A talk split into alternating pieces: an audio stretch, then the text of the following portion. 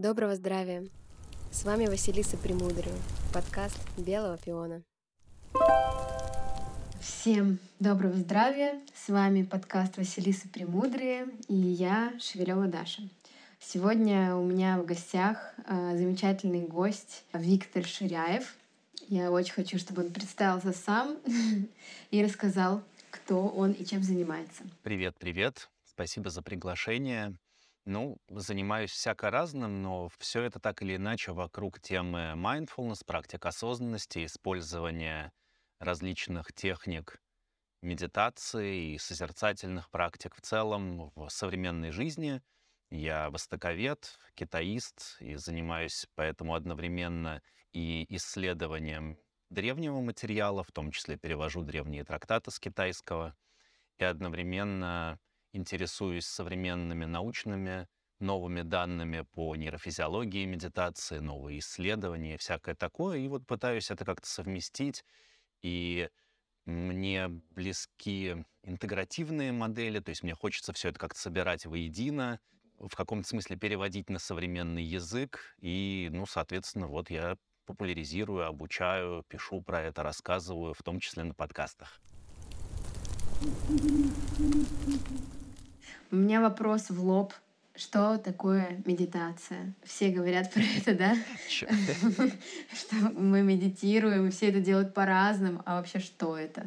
В чем ее цель? Да, чем глубже погружаюсь в эту тему, тем сложнее однозначно ответить на такой вопрос. Ну, вообще, наверное, самый простой ответ, что это упражнение определенного типа. Существует много разных медитаций, но все они как-то примерно об одном. Вот если мы сможем понять о чем, то мы сможем как-то определить, что такое медитация.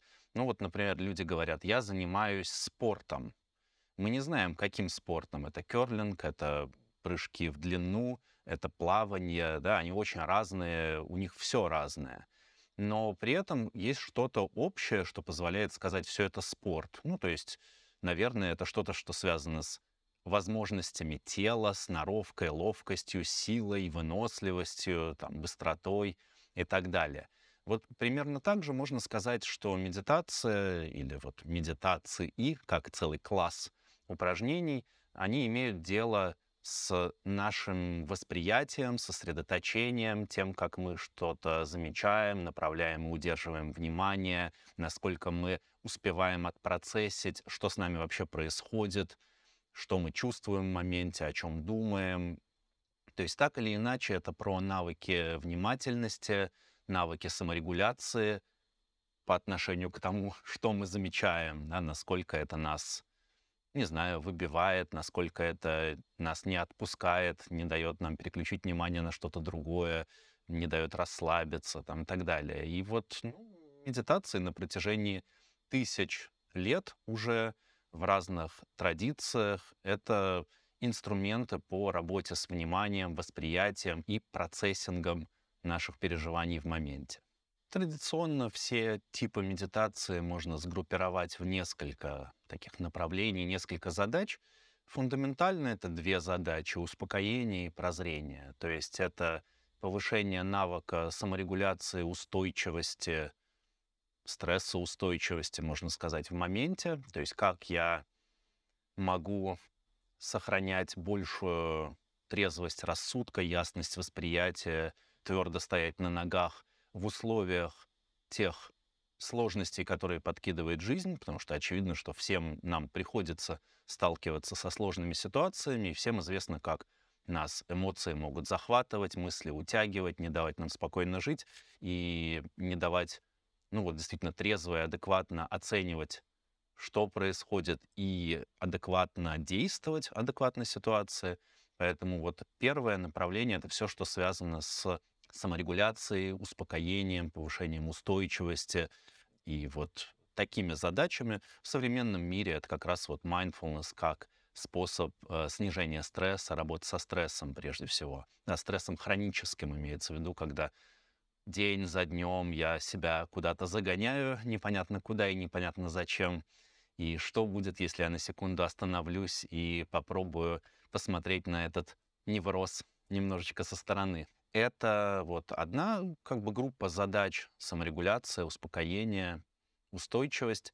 И вторая группа задач, второй тип практик — это все, что связано с повышением ясности, повышением понимания, кто я, что я, что я тут делаю, более глобальные вопросы или более прикладные, что я сейчас чувствую, о чем я сейчас думаю, как я сейчас взаимодействую с этой эмоцией, которая ко мне пришла. И оказывается просто, что, ну, скажем так, есть знания, которые нам дают в школе, то есть, не знаю, математика, химия, физика, география, какой-то набор информации, которая предполагается, что вот я, когда вырос, я стал взрослым человеком, взрослому человеку надо бы знать какой-то вот минимальный такой ликбез, минимальный набор информации по разным направлениям.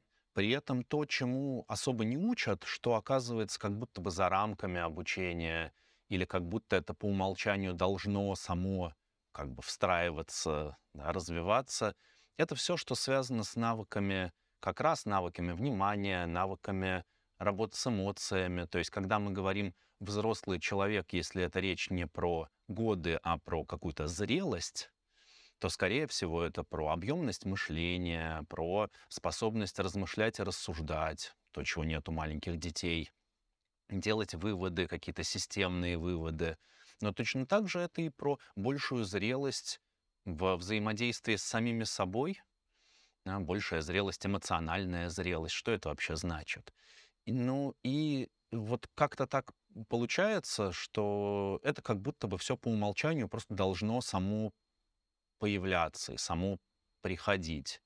Но в результате мы имеем мир, который имеем, то есть э, где взрослый человек — это тот, кто должен знать необходимую информацию про валентность и логарифмы, а не про собственные эмоции. На то важные классы. Это делает взрослым. Но по факту, вот если оглянуться по сторонам, то все проблемы мира, они не из-за того, что кто-то знает или не знает логарифмы, они из-за эмоциональной незрелости, непонимания, что, кто, не, не, отсутствие ощущения, что нам всем надо скоро умирать так или иначе, и, соответственно, вообще, что я здесь делаю, значимость всего этого.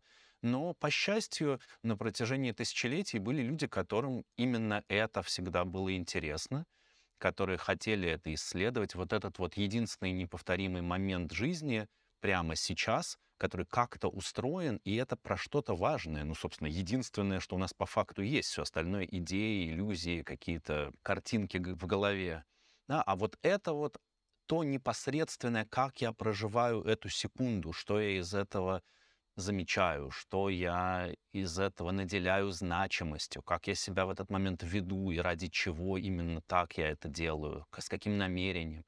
Вот это все какая-то маргинальная группа людей на протяжении тысячелетий изучала. Ну, очевидно, просто те, у кого было на это время. Да, большинство людей были заняты. Нужно было пахать землю, или косить сено, или заготавливать сено на зиму, или еще что-то. В общем, нету времени. А были такие профессиональные бездельники, условно, монахи, отшельники, которым было интересно именно это. И благодаря им это как бы такой конвейер, цепочка передачи знаний, традиция сохранялась. И уже в 20 веке это все получило совершенно новое дыхание, когда это все начали исследовать научно. То есть когда появились центры, клиники по снижению стресса на основе mindfulness подхода, когда сейчас в любом крупном учебном заведении есть нейролаборатории, которые занимаются исследованием медитации и так далее.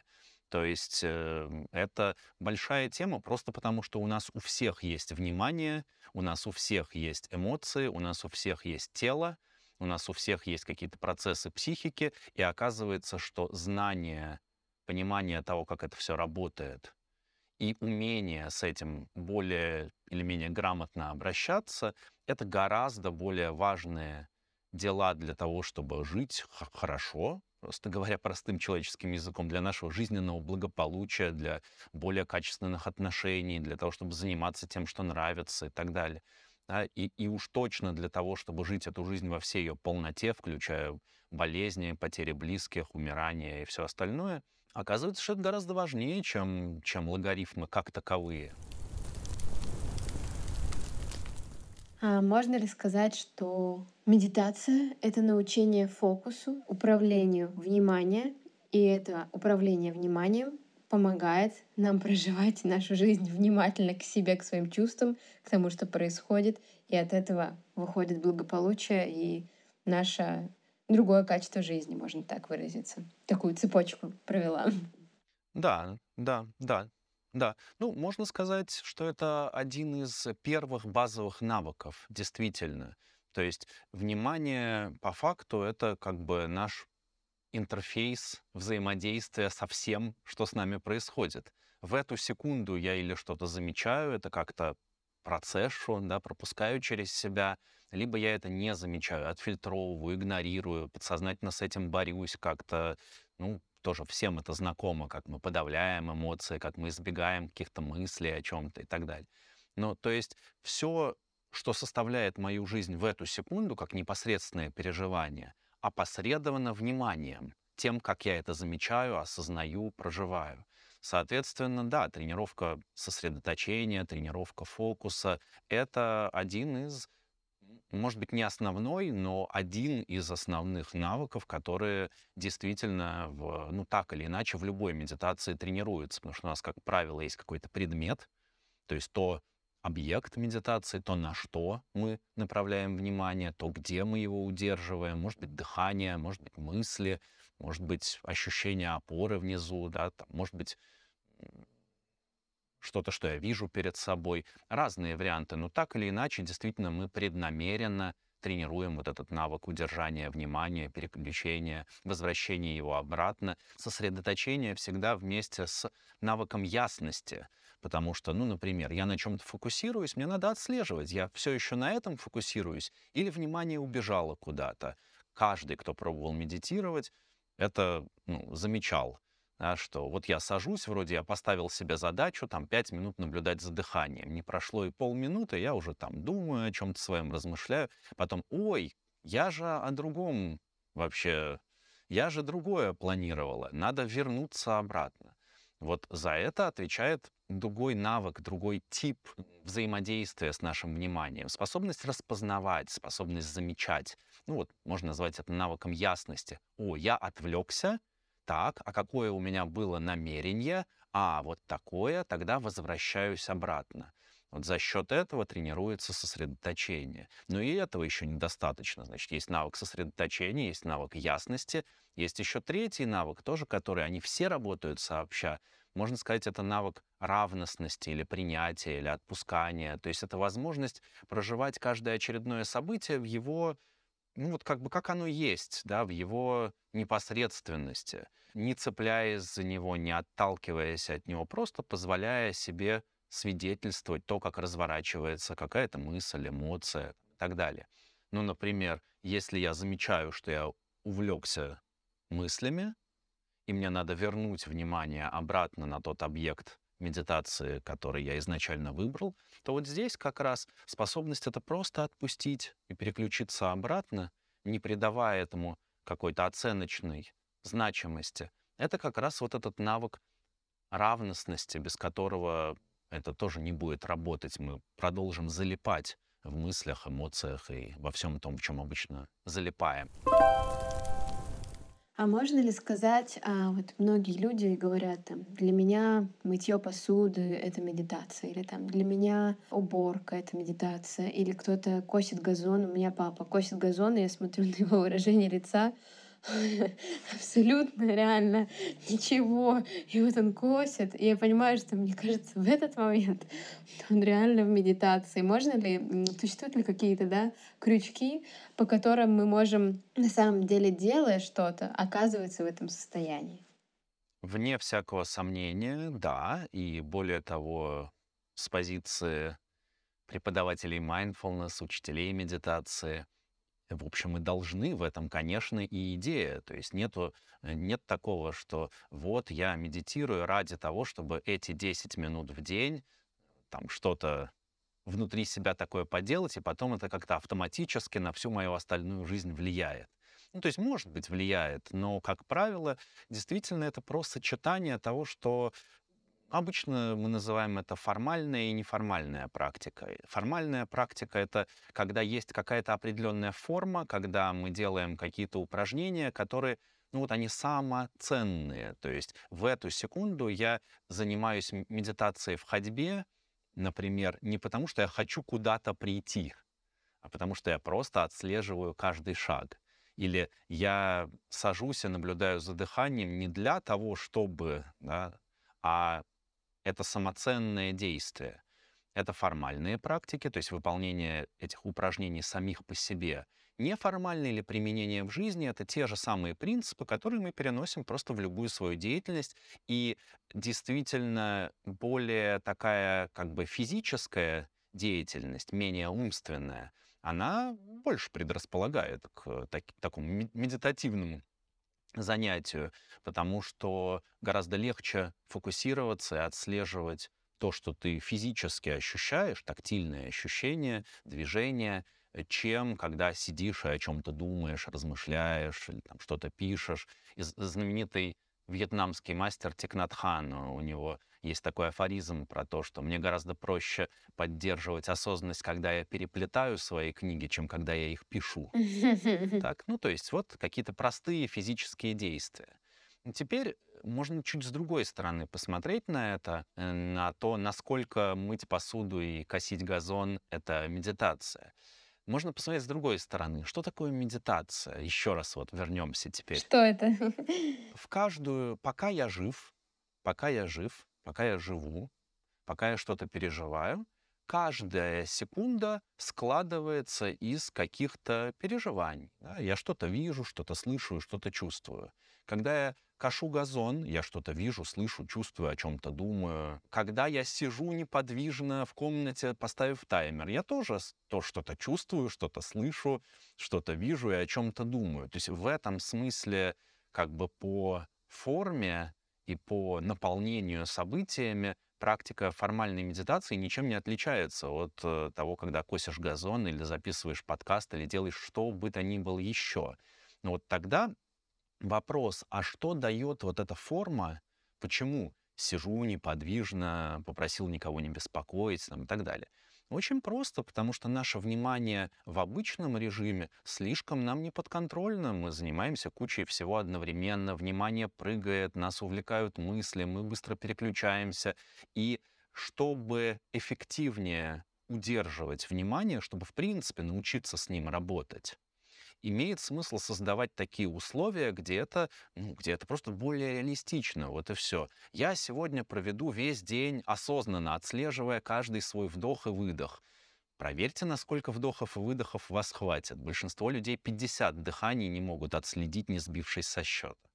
Так? Сколько в день дыханий да, мы делаем? Да, но вот можно проэкспериментировать. Поэтому, как правило, большинство людей, которые приходят к практикам осознанности, приходят и вот к формальным упражнениям, просто потому что это возможность создать такие более лабораторные условия. Я минимизирую отвлечения, я э, ставлю таймер, то есть я тренирую себя удержаться в контакте с тем, что сейчас происходит, и сейчас, и сейчас, и сейчас, никуда не линяя отсюда — да, там, на протяжении пяти минут, например. Это тренировка. Точно так же, как в спортзале, да, можно сказать, что я э, тренируюсь просто за счет того, что хожу по лестнице каждый день, или я тренируюсь, потому что тяжелые сумки таскаю из магазина. Но Отчасти, конечно, действительно тренируюсь, действительно упражняюсь, но если это подкреплять еще походом в спортзал, где я тренирую выносливость и силу, то это будет гораздо более эффективно и более того будет распространяться на все сферы жизни, а не только на вот это конкретное э, поднимание по лестнице или там эти сумки. Мы уже говорили, что методов медитации невероятное, невообразимое количество — как выбрать вид практики и вообще важен ли он? Ну, мне, если честно, не очень близок такой как бы техникоцентричный подход, то есть какую бы технику мне выбрать, да откуда я знаю, какую технику кому выбрать, это же все индивидуально очень. И тут мы немножечко попадаем в ловушку этой техникоцентричности современной, когда есть книжки, их миллион, когда есть приложения по медитации, скачал, и вот там проходишь какие-то предзаписанные практики. И я сам этим грешу тоже, безусловно. У меня тоже, в смысле, есть такие материалы. Но традиционно были направления, то есть задачи, которые люди преследовали, занимаясь такими практиками. Но, э, как правило, то, что именно они делали, рождалось из взаимодействия учителя и ученика, то есть из индивидуализированного подхода. А, окей, тогда попробуй вот так. А вот так у тебя не получается, попробуй вот так. То есть тут нету, как мне кажется, имеет смысл перестраивать мышление, восприятие, отходить от идеи о том, что есть какая-то правильная техника, а есть, например, неправильные техники, есть техника, которая лучше, которая хуже. Нет, единственная техника, которая лучше, это которая лучше работает для вас для ваших задач. Поэтому я бы начинал, во-первых, с прояснения того, а что мне нужно, чего я хочу в принципе, чего я хочу от жизни и чего я хочу от этих, от, от этих техник, от этих тренировок. Дальше уже в зависимости от этих ответов будет понятнее, какую там, медитацию взять. В любом случае имеет смысл начинать с небольших коротких практик, так, если давать какие-то универсальные советы, то не пробовать сидеть сразу 20 минут, полчаса. Это, скорее всего, будет некомфортно, поэтому имеет смысл начинать с трех минут, с пяти минут раз. Второе, хорошо делать что-то, что возвращает в тело, возвращает внимание в тело, потому что мы все такие головастики, и у большинства контакт с телом не очень хороший. То есть мы как бы больше в голове, ну, в кавычках, значит, чем в теле. А ну, мы, естественно, телесные существа. Мы живем всем телом целиком. Мы думаем всем телом целиком. Мы принимаем решения всем телом целиком. Это то, что ну, сейчас это такая горячая тема, то, что называется э, embodied cognition, то есть воплощенное мышление. То есть, ну, вот да, все тело принимает в этом участие. Эмоции находятся в теле, а не в уме. Это что-то, что мы делаем телом, эмоции. Мы злимся, мы радуемся, мы напрягаемся, мы там еще что-то. Если есть с этим контакт, это дает гораздо больше адекватной информации по поводу того, как мы думаем о чем-то, как мы принимаем решения. Поэтому вот это важно, да, значит, короткие практики, практики, которые в большей степени возвращают в тело, ну и что-то, что связано с саморегуляцией, то есть вот, например, что-то типа наблюдения за дыханием, пару минут с открытыми глазами, поскольку дыхание — это один из таких инструментов саморегуляции эффективных, а то это традиционно, что прописывают всем или почти всем в большинстве школ. Ну, например, счет дыханий. Такая супертипичная техника, когда задача, вы ставите таймер и считаете по 10 циклов. То есть вдох-выдох — один, вдох-выдох — два, доходите так до 10 и просто начинаете снова с одного. Нет задачи досчитать до скольки-то. Да? Просто до 10 снова с одного. Сбились, забыли, какая следующая цифра, снова с одного. Досчитали до 13, случайно забылись, там, просто начинаете с одного. Потерялись в мыслях, просто начинаете с одного. То есть это именно такая техническая тренировка. Если вы сможете 10 минут отсчитывать по 10 циклов дыхания и не сбиться за 10 минут, это хорошо это, это уже очень продвинутая способность к сосредоточению. Вот. Ну и я еще тогда заодно прорекламирую. Я вот только что открыл бесплатную программу новую, она полностью в записи. Три урока, я только что посчитал, значит, 19 отдельных видео там есть, две аудиопрактики, э, три таких как бы больших темы. Ну вот я это рассматриваю как Meditation Starter Kit, то есть такой э, стартовый набор минимальных, необходимых и достаточных знаний о том, чтобы начать практику медитации. Это одна техника, собственно, медитация mindfulness, на основе такого подхода, который называется noting или отмечание, отмечание и называние, то есть когда мы, ну вот, например, что я сейчас со мной происходит?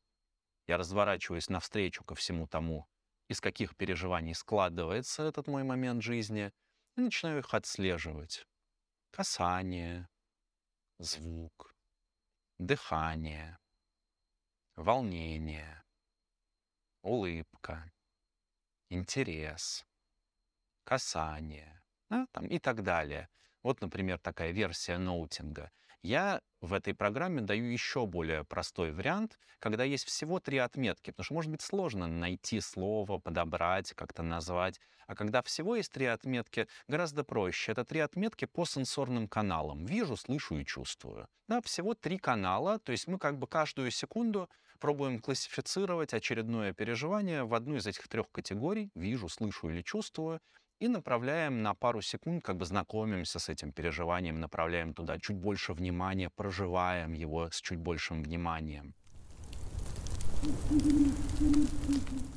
Ты говорил много про то, что уже там с 20 века, начиная, очень э, исследуема да, само, сама практика медитации, то, как она влияет, что с научной точки зрения происходит с нами, да, вот что они замеряют, там, что происходит с нашим мозгом, как отличается этот мозг от того человека, который не медитирует?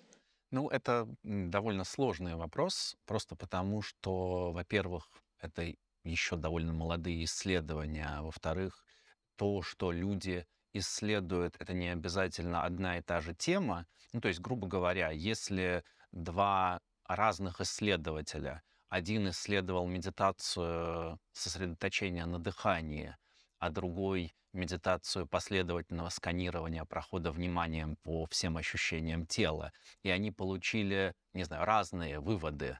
Или они получили один и тот же вывод то как это дальше ну, соотносить друг с другом? Да? Они исследовали одно и то же, или они исследовали разное. Исследуем, какой именно эффект ожидаем. Да, это, это одна сложность. Вторая сложность — это то, что когда, например, берут опытных медитаторов, у которых за плечами там, десятки тысяч часов, и смотрят, что действительно у них устройство, ну, не столько устройство мозга, но тем не менее, да, какие-то особенности мозга отличаются от людей нетренированных, то вопрос возникает, а эти, ну мы же не знаем, с чего эти люди начинали. Может, это изначально свидетельствует об их просто предрасположенности к этим практикам? То есть не они такие в результате того, что 50 тысяч часов медитировали, а они такие были изначально, и поэтому им нравилось 50 тысяч часов медитировать. То есть вот такой тоже вопрос есть. Но, тем не менее, это все сейчас действительно изучается. Вот на русском языке можно про это посмотреть книгу «Измененные черты характера». «Измененные черты характера» — это такой бестселлер про как раз историю изучения медитации на Западе с 70-х годов и до наших дней, где как раз ученые пробуют отвечать именно вот на эти все вопросы. Предварительный консенсус, что да, что-то меняется в лучшую сторону, как это, ученые открыли велосипед. На русском языке есть еще хорошие, еще несколько хороших книг. Э, «Мозг Будды», так называется, такой Рик Хансен, известный нейропсихолог, и Дэниела Сигела книга «Mind Sight». Вот «Мозг Будды», «Mind Sight», «Измененные черты характера». Я бы сказал, что эти три переводах на, на русский дают хороший ликбез по нейрофизиологии, медитации и практик осознанности. То есть, что там в голове происходит, как меняется. Я бы сейчас выделил, наверное, несколько вещей. Это навыки самоосознавания, саморегуляции, самопревосхождения. Значит, навыки самоосознавания, ну, это самое непосредственное, самое очевидное. Если мы проводим время, преднамеренно прикладывая внимание к тому, что с нами происходит в моменте, естественно, наша ясность по отношению к тому, что мы чувствуем, что, о чем думаем там, и так далее, увеличивается. То есть вот этот навык самоосознавания, который может быть как временное состояние большей ясности, а может быть как, ну вот именно уже как, как черта характера, скажем так, растет. Значит, у этого, естественно, есть тоже какие-то свои корреляты в нервной системе. Прежде всего, это работа сетей, связанных с вниманием, э, сети внимания, которые связаны с руминацией отвлечением, блуждающим умом, сети внимания, которые связаны с наделением значимостью, с переводом фокуса внимания, Executive Network, Salience Network там, и так далее. Вот они натренировываются, да, процессить больше то, что с нами непосредственно происходит в моменте, отлипать от мыслей, возвращаться вновь и вновь, а что на самом деле я сейчас чувствую, вижу, слышу и так далее. Э, для интереса, кому интересно, и если можно сделать какие-то шоу-ноутс, там при, прикрепить ссылки, то можно, э, например, прикрепить ссылку или найти в интернете опросник по пяти факторам осознанности. Это такой относительно короткий опросник, серия вопросов, ну и знаете, как типичные тесты, типа там никогда, очень редко, иногда, часто, всегда. Да, нужно ткнуть в каждом вопросе, выбрать один из этих вариантов. Ну и вопросы в стиле, когда я куда-нибудь иду, я замечаю, как э, штанина трется об ногу. Ну, вот он навык осознанности в чистом виде, да, умение замечать наши переживания в моменте. Это вот растет и прежде всего связано с вниманием. Второй механизм, который про саморегуляцию, то есть я не просто замечаю что-то, я еще и могу что-то по этому поводу сделать адекватное. Например, я замечаю, что я взвинчен, я могу себя как-то заземлить, расслабить, да, или я замечаю, что я четвертое видео на YouTube смотрю, когда мне давно нужно делать что-то другое, я могу переключиться, да, какие-то такие вещи. Вот они саморегуляторные, я могу управлять этим в большей степени. Это, в свою очередь, зависит от того, что ну, вот один из механизмов медитации mindfulness — это интеграция, связывание различных отделов мозга, различных систем, нервной системы в целом а, между собой, да, связывание их.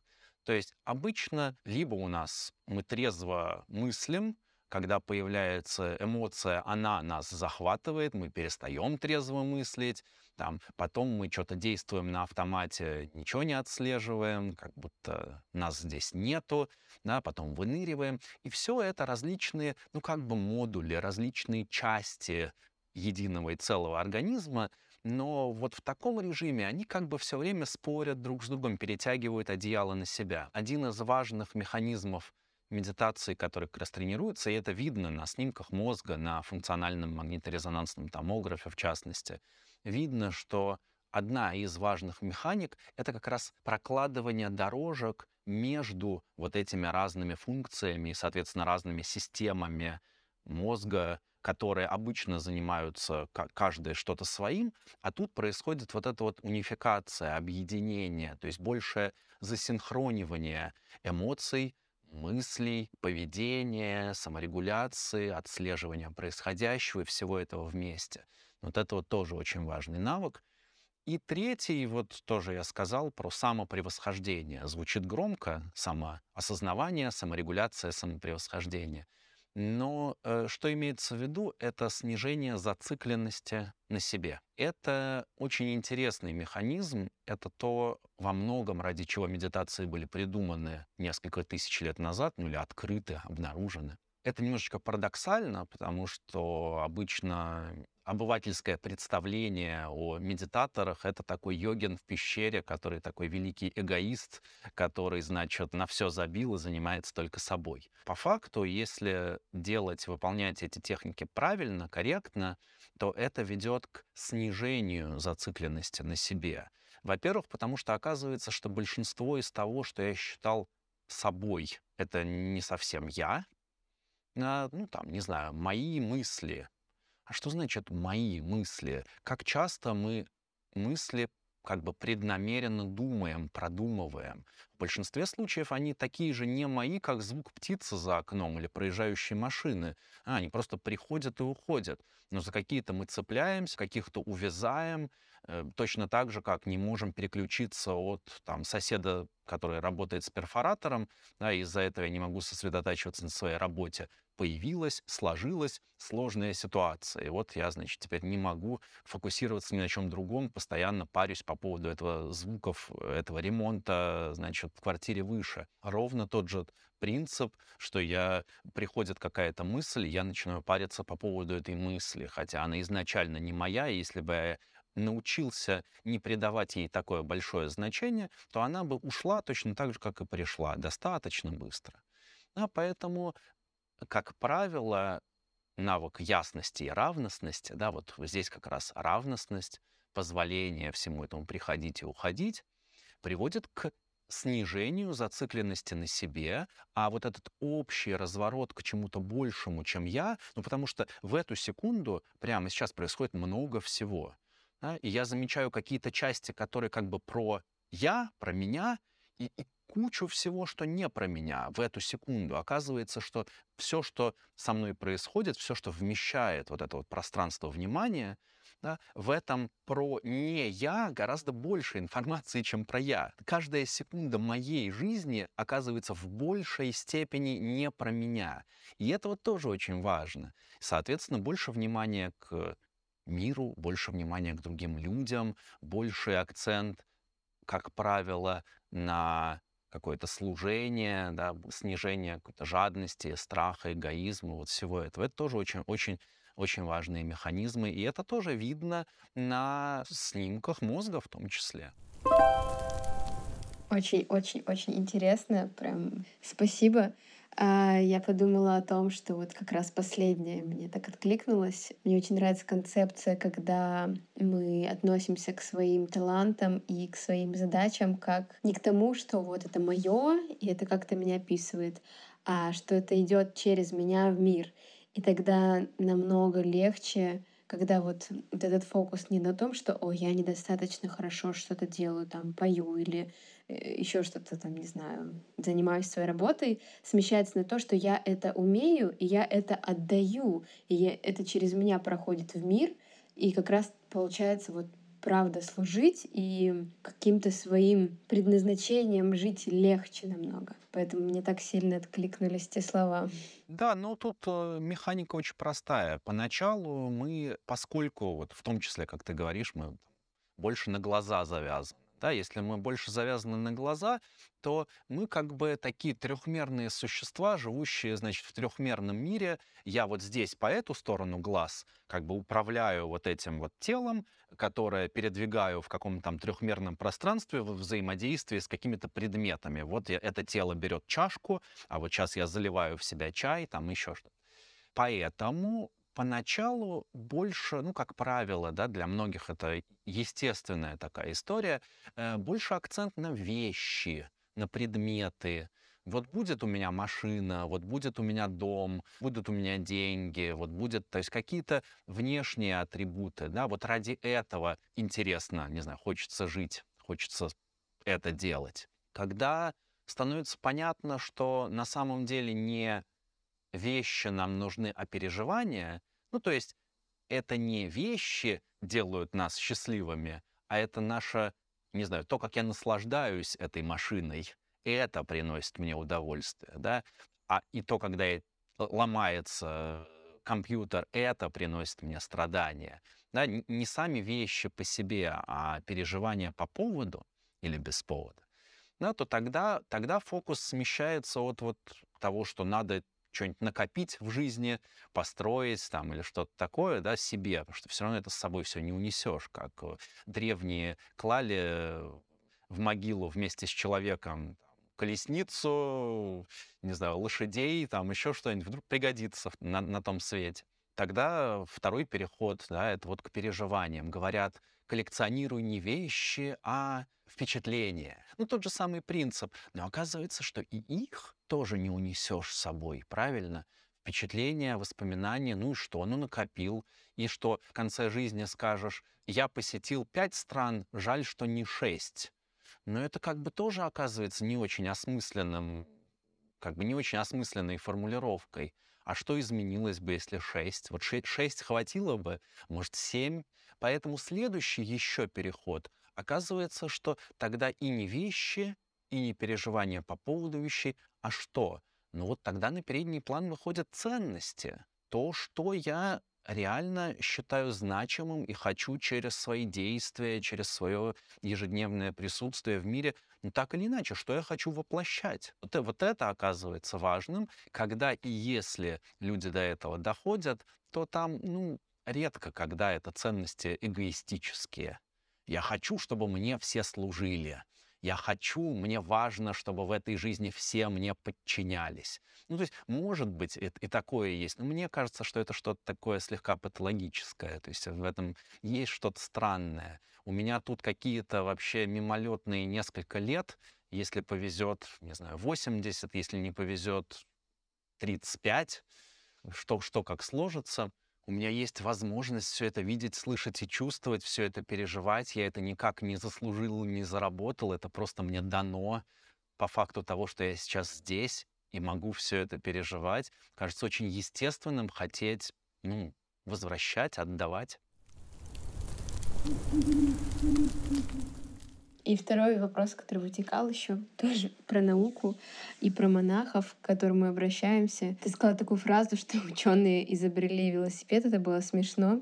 И насколько, если только-только наука прикасается к тому, что там, медитация, например, как она меняет человека, как она меняет мозг, и до сих пор остаются многие части эзотерическими, мистическими и так далее.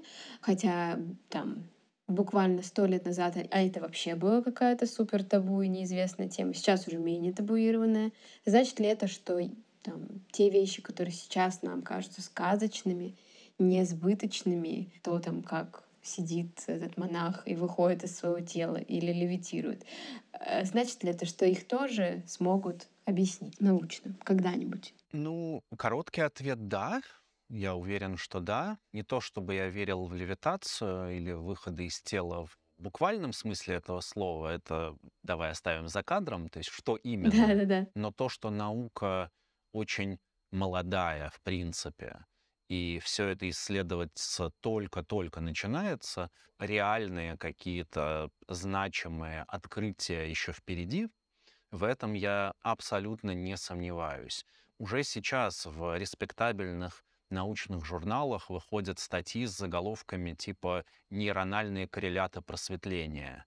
Ну, то есть э, корреляты в смысле соотношения на снимках мозга, в работе мозга, показатели. Да, показатели, да, нейрональные корреляты просветления. Это уже не, как сказать, не зашкварная тема, не зашкварное название, да, это просто, ну вот, э, это уже сейчас абсолютно мейнстримовая штука. Сформировалось э, целое направление ученых, нейроученых, которые себя идентифицируют как contemplative neuroscientists, то есть э, созерцательные нейроученые, созерцательные нейронауки. Я уверен, что интересное открытие еще только впереди, и, конечно, вопрос на миллион — это как эти открытия изменят, усилят собственно, практики, созерцательные практики, медитацию. Может быть, нужно будет съесть какую-нибудь пилюлю или надеть какой-нибудь обруч. Это уже отчасти есть тоже, да, но пока это в таком более игровом и зародышевом состоянии, но посмотрим, как будет дальше.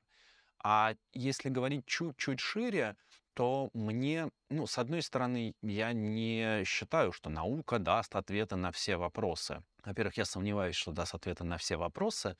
Во-вторых, я не считаю, что наука это... Может быть, она и не должна отвечать да, на все. Да, во-вторых, да, я не считаю, что это главный ответчик должен быть, что все должно быть объяснено научно, и, и, и это какая-то особая ценность у этого. Я так не думаю. Но в чем действительно сила науки, в частности, это то, что она дает универсальное, на, над транскультурное знание, которое, ну вот оно не сектарное, нет такого, что э, типа вот эти физики что-то там такое, значит, открыли, а японские физики э, открыли что-то совершенно другое, да, против них. Так не, так не бывает. Это универсальное знание. Оно не зависит от культуры, оно не зависит от какой-то традиции. И вот этим мне научные модели нравятся, нравятся потому что одна из проблем ну, как сказать, проблем. Одна из ситуаций, которые мы имеем вот в созерцательных практиках, в медитациях, это то, что все это наследие определенных традиций, определенных культур, народов, которые это, ну, соответственно, изучали и культивировали внутри там самих себя. И даже когда практики переходили из страны в страну, то есть, например, как эволюция путешествия буддизма да, сквозь века из страны, из Индии в Среднюю, Центральную Азию, из Центральной Азии в Китай, из Китая в Японию, из Центральной Азии в Тибет, очень сильно видоизменялись представления, очень сильно видоизменялись э, техники, и, ну, это не случайно. И сейчас уже есть исследователи, которые исследуют западный буддизм, то что это тоже что-то такое новое, другое. Да, и меня лично, меня, вот эта традиционность и сектарность, она скорее смущает. То есть мне не интересно... Ну, она разделяет, мне кажется. Ну, мне не интересно заниматься какой-то медитацией, потому что некий тибетский лама сказал, что это здорово. Мне интересно посмотреть на то, что говорит тибетский лама, что говорит японский дзенский священник, что говорит христианский старец на Афоне и что говорит индейский элдер, старейшина какого-то племени в Центральной Америке, и увидеть, есть ли в том, что они говорят, потому что они, очевидно, говорят про какие-то грани человеческого знания, человеческого опыта, ну так или иначе. Да? Если это так, то эти грани обязаны быть, должны быть по определению общечеловеческими. Да? То есть вот мне интересно вычленять вот эти вот универсалии, общие элементы, соответственно, работы с вниманием, с эмоциями там, и так далее. При этом, разумеется, все равно есть какие-то предрасположенности у, у разных э, людей, там, больше склонность, интерес к той или иной традиции. Это тоже нормально. Ну вот у меня, например, мне интересна ранняя китайская традиция, ранние китайские буддийские школы. Я это читаю, изучаю, перевожу. Вот это моя сфера, да, мне это, меня это увлекает. Но при этом за этим фасадом культурным мне интересно прежде всего вот такое общечеловеческое универсальное и современная наука, она, ну, как минимум, претендует на вот такую общечеловеческую универсальность. Поэтому этим, мне кажется, это ценно. Угу, да, соглашусь полностью. Можно изучать там какую-то конкретную страну и в нее увлекаться, но в итоге брать что-то вот такое абсолютно универсальное, это правда очень классно. Мы с тобой завершаемся потихоньку, и я хочу быстрые какие-то вопросы позадавать. Давай попробуем. Блиц. Блиц, да. В чем смысл? Жизни. Шучу. Почему гениальные мысли приходят в душе? Потому что есть э, время на то, чтобы переключиться от чего бы то ни было еще. Потому что блуждающий ум связан с креативностью, но только когда это происходит как бы целенаправленно. То есть мы даем себе время ничего не делать, условно говоря. Мы даем себе время просто полетать, постоять в душе, в частности. То есть я не думаю, что это именно специфично именно для душа, но для людей, живущих в э, каменных коробках, значит, в каменных джунглях, это одна из таких возможностей провести время приятно, в удовольствие, и как бы, ну вот условно ничего не делая. И в этот момент действительно может подниматься все то, что обычно находится на втором или на третьем слое, и просто туда не хватает воздуха, там не хватает доступа туда, потому что слишком ум занят более какими-то первоочередными поверхностными штуками. Мне еще кажется, что душ — это такое место, ну, где ты не можешь. Ты не можешь взять телефон с собой, ты не можешь, точно не можешь там провести встречу, э, поговорить с ребенком, ты отключаешься от всех дел, потому что ты такой, ну блин, ну тут-то их точно не могу делать. И такой хоп, э, начинается что-то приходить. Я, кстати, видела пару дней назад, что исследование какое-то, что типа люди более креативные, те, кто выполняет задачи гуляя, ну или там типа что-то обсуждая, пока он идет, чем делая эти задачи дома. Вполне возможно. Про гуляя, я думаю, что это немножечко другой механизм. Вообще важность пауз это очень-очень важно. Действительно, мы в современном нашем ритме, ну, для многих людей, для многих городских людей это свойственно, потеря вот этих пауз. А эти паузы между Еще мы гордимся тем, что мы да, не делаем да, эти о, я паузы. столько всего, да, да. Э, это на самом деле супер важно для здоровой работы психики. А что касается ходьбы, я думаю, что это больше перекликается вот с тем, а, о чем мы говорили про embodied cognition, про то, что мы лучше думаем, когда у нас включено все тело целиком. То есть если я сижу в неудобной позе, значит, сутулившись перед экраном, да, это гораздо меньший. Ну, и, да, конечно, да. Кто узнал себя, поднимите руку. Как я сейчас. Практика осознанности, заметить, можно поменять свое состояние и позу. Э, но это влияет на то, как мы мыслим, это влияет на то, какие решения мы принимаем. Это вот вторая моя сфера компетенции, интереса. Это все, что связано с темой эмбодимента или вот нашего воплощения, то, как мы втелешены. Поэтому, да, ходить, прыгать во время размышлений о чем-то пом- поможет размышлять об этом более, ну, более, не знаю как, но более, да, более эффективно, может быть, более творчески и так далее. Находить какие-то неожиданные решения. Время ускоряется или это конструкт человека, а, и все в голове, и все можно на самом деле регулировать вот как раз-таки фокусом. Это конструкт, все можно регулировать. В какое время наш мозг более активен, и, или это не универсальное понятие, нет такого, что у всех он активнее в какое-то время? Э, мозг активен примерно одинаково круглые сутки.